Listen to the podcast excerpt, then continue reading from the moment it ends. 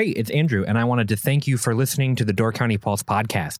Did you know that you can subscribe to the Door County Pulse podcast on Apple Podcasts or Pocket Casts or wherever you get your podcasts to have new episodes delivered to your feed twice a week on Wednesday and Friday? All you have to do is pick up your phone, navigate to your podcast app, and search for Door County or Door County Pulse Podcasts and click subscribe. If you're a longtime listener or if this is your first episode, we hope you enjoy the Door County Pulse podcast.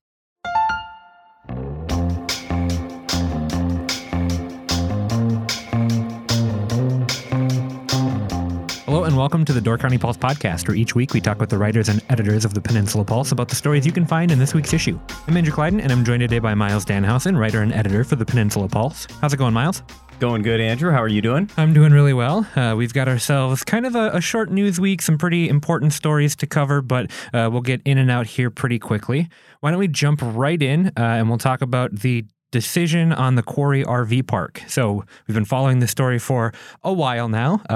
Last week, I believe you had one of the longest meetings of your life, and uh, they they tabled the discussion for this week, and now we finally have our our maybe final decision. Tell us uh, about what went down. Yeah, um, I, I, guess it would be the final decision of this round, is what I would call it. The Door County Resource Planning Committee voted to deny the application for a conditional use permit for the developers of what would be a 117 unit home and RV park development that's uh, 115 of those units would have had the ability to build a, a home on that lot for about of up to about 2,400 square feet. So what the RPC was deciding at, at the meeting this week was whether they have to go through um, when an when an applicant applies for a conditional use permit. There's 17 provisions they have to um, satisfy that committee that they're going to comply with to execute the the project. And so they go through each one of those points. It's kind of a laborious meeting. They just check them all off. And one of the main ones was the impact it would have on neighboring property values. It's incumbent upon the developer to prove that they're not going to have a negative impact on surrounding property values and satisfy the committee's expectation there. The RPC decided that committee said voted four to one that they did not prove that they had kind of came down to like competing studies. So the the developers had surveyed similar parcels and by similar they mean like luxury RV communities like this. Um, there are none in Wisconsin that are comparable, so they used some surveys of real estate values around similar ones in surrounding states, particularly in Michigan, that said that it, it did not negatively impact those values. However, those those particular parks weren't really that comparable to this neighborhood. They were parks that were built in light industrial areas, off main highways, by car dealerships, or they were parks built in heavily forested areas. None of them were built in an established single family residential neighborhood. So the the committee had a lot of questions about whether or not that was really comparable to what was being proposed here. Right. So there were many claims um, not like substantial, but the I think the opponents presented enough evidence to say, yeah, there's a pretty good chance that this is going to be have a negative impact on our property values. The they also a couple of the other big points that they looked at was whether it fit into the scenic nature of the the neighborhood as it exists today. And even though that property is zoned recreational commercial, and even though it's an old, old quarry that's looked like that for a long time, that surrounding neighborhood is all single family homes on like half acre to one and a half acre lots. Uh, this development would have much smaller lots, much denser development. And so they determined that it did not fit into the surrounding area. And then they decided it did not fit into the existing comprehensive plan of either the town or the county. Those are kind of the three main points they stuck to in making their decision to deny the permit. Right. I learned very recently what a conditional use permit actually is. So I guess what I thought it was before was like if you wanted to do something with a property that was outside the normal limits of what the property was zoned for, you would file for a conditional use permit. But what it actually is is it's in order to use the property, you have to comply with certain conditions, correct? Correct. When does a conditional use permit actually trigger? Like for every development or just certain ones? Just certain ones. So in uh, in most communities, it's it's they define that when, when you when you push into a conditional use permit. Like years ago, a subway proposal, a, a subway, uh, not an actual subway. The Door County subway, yeah. yeah. Uh, a subway restaurant proposal was uh, on the docket for the village of Sister Bay. And as they were debating that for a really long time, some heated meetings, uh, a lot of controversy at the time because people were vehemently against it. When push came to shove, the village administrator at the time, Bob Cuffern, was looking at the plan and suddenly realized, wait a minute, you have a this plan has a drive-through window, correct? Yes. Well, if you have a drive-through window, that puts you into the conditional use permitting process. So all of this is a moot point. We have to go through a totally different process. Right. That alone the conditional use permit process that will put a little fear in developers because then it opens it up to a lot of public input a little subjectivity on what they can de- uh, say to deny a project. And so in that case, that was the final straw with the the people who wanted to build a subway uh, fast food chain at the time. Interesting. In other cases, like you don't always need a conditional use permit to build a house. You know, that would be very cumbersome. Conditional use permit requires that you have a public hearing. In this case, when you're under county zoning, it requires that you have a hearing at the town level before the plan commission. It requires the town board to review it and then it goes to the county. So you can see how that can become a, a, big hurdle for a developer who wants to build a major project. Usually these apply to new uses in a community that didn't exist before, or things that might have dramatic impacts on neighboring community, or large scale projects like this. This would be 115 units. That would be just about the largest condominium development in the county. I think that's on par with North Haven up in Fish Creek. Uh, so there, so there's a lot of merit to giving this heavy scrutiny. Well, and they did too. How many hours did you add up from beginning to end do you think it took to get to the final decision? Town Plan Commission, Town Board, public hearing, final RPC meeting, 22 hours just of public meetings, not counting. I talked to some of these uh, RPC members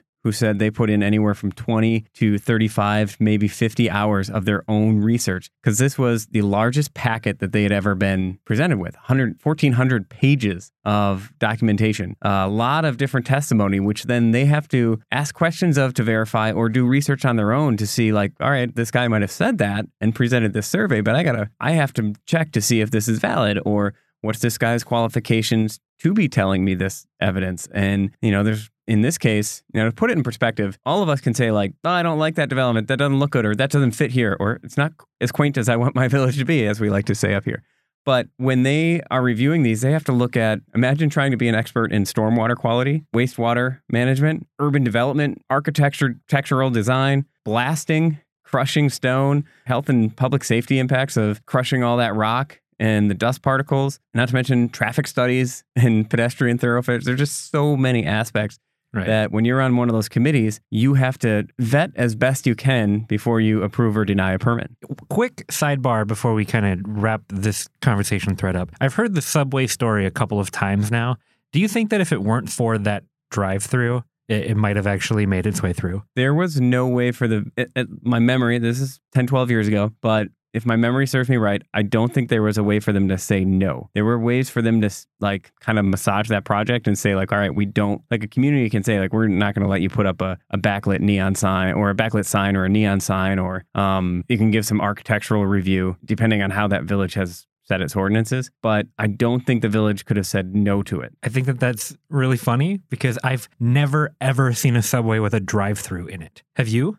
The one in Sturgeon Bay does have a drive-through window. I don't know that it actually they serve out of there. I'm I'm not familiar. I can't um, even imagine ordering a Subway sandwich through a drive-through, right? Because it's like, what do you want on it? It's like I don't remember what all the options are. I guess you could order a, a standard one in advance. But the the subway in Sturgeon Bay used to be a um, was it a Chili John's or a Taco John's? Taco John's. Taco John's, and then the which is kind of funny because the other fast food substation down there used to be uh, Taco Bell right. Yeah, I can't imagine going through the drive-through to get a Subway because I always, I, I probably eaten Subway a thousand times in my life. I've never ordered a pre-made sandwich. I always make my own sandwich. Yeah, I've, I've never ordered pre-made either. right. I, I just think it's so funny that like, if it weren't for this one weird thing that like not all Subways have anyway, we could have a subway in yeah i'm kind of surprised that they i mean at that point they might have just the, the developers may have just felt like this wasn't worth it. There's so many people that vehemently against i mean people were borderline in tears testifying against that at the time um, largely just for the impact it might have on a lot of the ma and pa places that most people would argue make this place unique. Uh, so it was it was uh, some of the most well attended meetings um, and most testimony that I've I've heard at any Sister Bay meeting anyway. Were you covering the meetings at the time? Yeah. I, I'm imagining the headlines were like community brought to their knees by sandwiches. It was actually the the news on this. The Journal Sentinel even covered that story because it was a big question of whether this was going to change Door County. Like finally, chains making their way in. Um, which I, I, mean, I agree with that. I think it'd be a, a big deal, and I also just rather prefer every dollar that we can possibly spend in our neighbors restaurants and stores is a better dollar spent. Right. It's it's staying here. And, you know, if, if each dollar that's mean 10 cents more circulate amongst us instead of getting siphoned up to some corporate realm that we'll never see, that we'll never donate to our local charities. Um, so I mean I have my my leaning in that in that sense. But Sure. and even even just beyond the buy local thing, I would rather get a sub from Sub Express or Bailey's 57 than Subway if I had the option. They just they make really good sandwiches. they do, yeah. So is this the final word on the Quarry RV Park? I don't think so. I talked to the developers afterward. It could be the final version of this proposal. They they do have the right to appeal. Uh, can go to the county board of adjustment and kind of rehear all of this. They even if they say no, they could then go to court. So there's there's several levels, and I think the opposition would probably be willing to go to court with them. but they can also do a lot of stuff on that property without a conditional use permit. You had mentioned this yesterday to me, and I was kind of confused by it. So explain what you mean by they could just do things right away. Well, just like I could go and pull a permit to build a single family home if, if that were what uh, was allowed on a certain lot, there are certain things that they are allowed to do. It's recreational commercial. They could get a permit, from my understanding, is they could apply for a permit, and if the DNR signed off on it, they could start blasting as soon as they got that permit without going to any sort of public hearing. Without having to get the input from the neighbors in the surrounding community, they could do a pretty dense development. I believe what the uh, developer said was they, they can build up to something like 376 bedrooms on that property without going to a conditional use permit. So that would be roughly 30% more bedrooms than than the baseline that they had proposed with this one. So they, they could do a lot of single family homes. They could do a condo development. There's a lot of things that are possible for them on that property. And in talking to some of the opponents, I, I believe that's news to them. So this could be a whole new fight that gets retrenched Right. uh, if they come back. They do have they uh, Mike Parent did tell me that they do have a business plan drawn up for a different over the counter permit that they could get on that property. How many lots were proposed for the initial? 117. Could they just file for 117 single family home permits?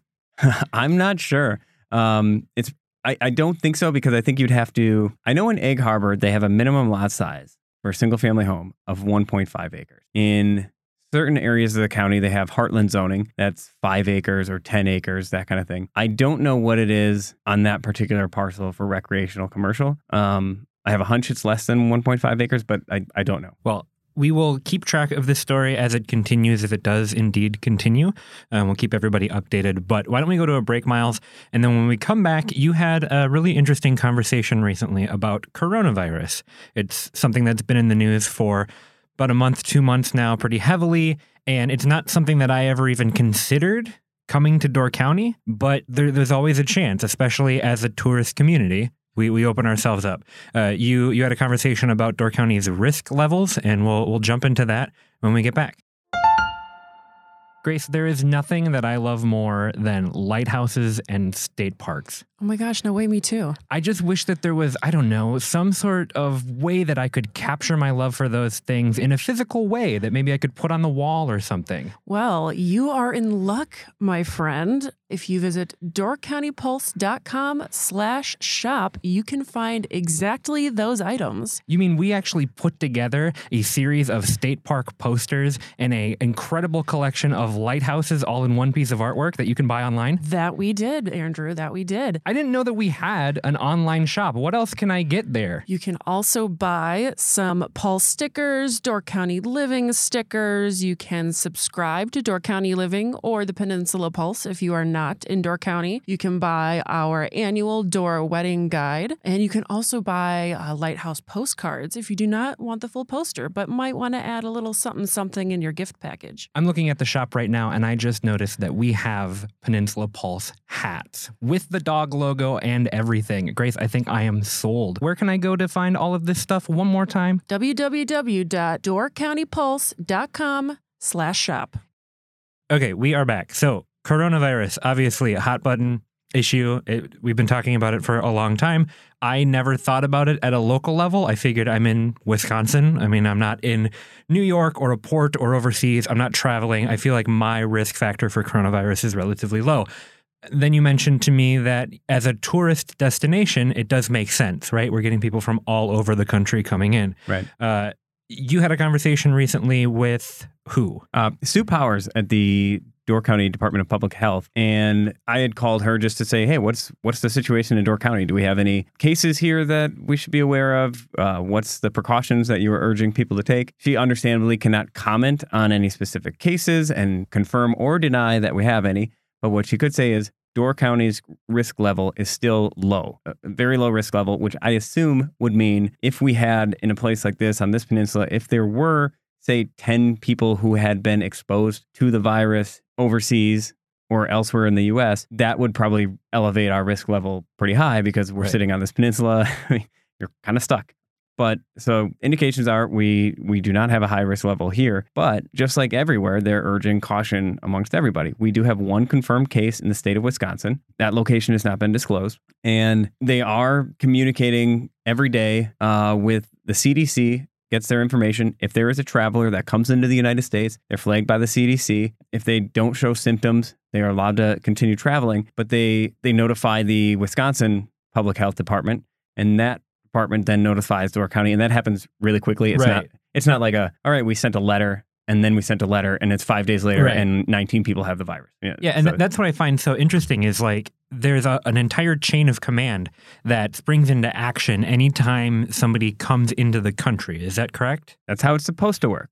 Now, there has been a lot of talk at the national level. I'm no expert, but from what the reports say, is there has been some confusion about how to handle this at uh, an Air Force base, in which case it may not have been handled correctly. But it, when it works well, that's it trickles down uh, correctly. And then we have, if that person traveled to Door County, the local public health department is then charged with monitoring that person. So they would contact that person when they're here in Door County and check in, find out if they're showing any symptoms, check back in in a couple days, see if they're still symptom free, and just monitor that situation. If that person were to start showing symptoms, the pu- local public health department would, could take several measures. You would quarantine that as a kind of a voluntary quarantine where this person would be encouraged and told not to to go out in public, not to go to work, and stay in their home, get treatment, or go to the hospital, get treatment. If this person were in a, a very serious uh, health situation, they would have, and, and if that person were to say, like, refuse to go to the hospital or refuse to follow orders, they could actually put that person in jail to quarantine them. Right. Now, is that when you say put them in jail, do you mean hold them in jail or do you mean hold like- them in jail? I should say Yeah. they're not getting arrested for being sick, but Right. they would be like that would be an option. And most, as Sue Power said, people up here generally would comply. They don't want to infect everybody else. Yeah. So that's that's not probably a realistic scenario that's worth a lot of our our airtime. But um, they they would have that option if Right. in an extreme case. So, what were some of the uh, what was some of the advice that you were given just in terms of how to pre- prevent uh, exposure or minimize your risk factors? Well, what Sue said is she said, honestly, I'm still way more concerned about the common flu than I am about coronavirus. Like taking it seriously, we're informed, we're in communication with the health department and the CDC, but the flu has infected 2,100 people or hospitalized 2,100 people in the state of Wisconsin this flu season. Three of those were pediatric patients who actually died of just the regular flu. Right. Now, the regular flu and the and the coronavirus have pretty much the same symptoms. So, and then preventing them are are very similar steps as well. Wash your hands, wash surfaces that you're routinely touching, uh, keep your cell phone clean, keep your keyboards clean, um, that kind of thing. And when you cough, cough into your sleeve and take all the measures that you can to avoid getting sick just like you would in any common flu or cold season. What about masks? I feel like people are recommending masks, which excites me because I'm really into Japanese streetwear, and I think that that's kind of a cool just fashion thing. It, it's sad that they have to wear them in you know Asian countries because the air pollution is so bad, but it is a really cool look. Is a mask advised? They so what Sue Power said is, and I, I'm no expert in this either, so I would lean on what she told me, which is that if you are infected, if you do have the flu or the coronavirus, a mask is something you should wear if you must go out in public to prevent spreading it to other people. It's better at keeping it in than preventing it from coming in. Yes, she said there's not much evidence at all to show that wearing a mask can, can prevent you from getting sick if you aren't sick, but you can help other people not get sick if you are. It does look cool though. I mean, that's debatable. Debatable. I, I'm talking like high fashion masks. I'm not talking like your blue like painting mask or anything right. like that. Uh, did she mention uh, when the bridges would go up? yeah, that they do have a plan that is part of the emergency management plan. Um, it is interesting though to as I was talking to her post 9/11, like pre 9/11, there weren't a lot of these um, interagency emergency management plans in place. And in fact, that was one of the things that came up after 9/11 was when they realized that they they didn't have ways in a massive emergency like that for police, fire department, emergency medical staff, the public health department to all communicate in rapid fashion. Um, and so post 9 11, and we, had some of these drills up in Door County, like um, say chemical spills or chemical attack kind of mock disasters. And part of that was just to train all these different departments how to interact in the case of something like that. A mass shooting a bomb. But the so the emergency the, the emergency department or emergency management services communicates with with all these agencies now. So they do have an emergency preparedness plan set up that would go into action if coronavirus or anything like that became uh, a more serious issue up here These stories are so fascinating to me because you you hear about these big international issues, but I don't know if I always think about how they affect us in a, a local community. And just hearing about that hierarchy of like that that chain of command that goes in, in rapid fire to to get all the way from point of entry all the way to Door County, I think is just it's fascinating and it's something that I don't even think about on a day to day. Like I, I had no idea that something like that was even in place. Uh, but it totally makes sense that it would be for something like this. Yeah, I mean, I remember sitting around after 9/11 and thinking, well, we're we're pretty safe here. We got no worries. And then like what would they ever what would anybody ever want to attack here? And then we were like, well, there is the nuclear plant down in Kewaunee County. Okay, now I'm kind of scared. Right. so you see how like all these things are and and there's probably some uh, strategy to spreading those things around the country one just to, for diversification's sake. But um, yeah, I mean everything everything gets local eventually. Well, I think that that's just about all the time we have for this week, Myles. Thank you for coming in and chatting with me. Uh, be sure to check out doorcountypulse.com, by the way. We've been putting up a bunch of like new video stuff recently. Uh, we've been releasing uh, some of the stuff that Filmworks did for Destination Door County last year. We shot 50 restaurant videos, and we've been releasing them on the Door County Pulse website uh, the last couple of weeks. Those are really cool to check out. Uh, but we've also just been doing different videos for certain things. Celeste wrote in the Pulse this week about her first time cross country skiing, and we captured some cool images from that. Um, you in the Pulse this week talked about your visit to Bay Ship. It was the first time that you had toured the facilities. We've released videos on the Winter Fleet before, so you can kind of see that uh, on the ground perspective of actually being in front of these giant ships. Uh, so definitely check it out. There's a video tab on the website if you haven't checked our videos out recently go take a look at them. We're also on YouTube at Door County Pulse. Uh, so just check out some of the video content that we've been doing lately. We've kind of ramped up our production of stuff, so there's a bunch of new stuff for you to check out. Uh, with that, Myles, I will talk to you again soon and uh, have a good weekend. Thank you, Andrew. Great talking to you. These stories and more will be available in this week's issue of the Peninsula Pulse, available throughout Door County. For more headlines, visit doorcountypulse.com. Don't forget to subscribe to the Door County Pulse podcast for your weekly Pulse picks, interviews, and exclusive content from the Peninsula Pulse. Thank you for listening. We'll see you next week.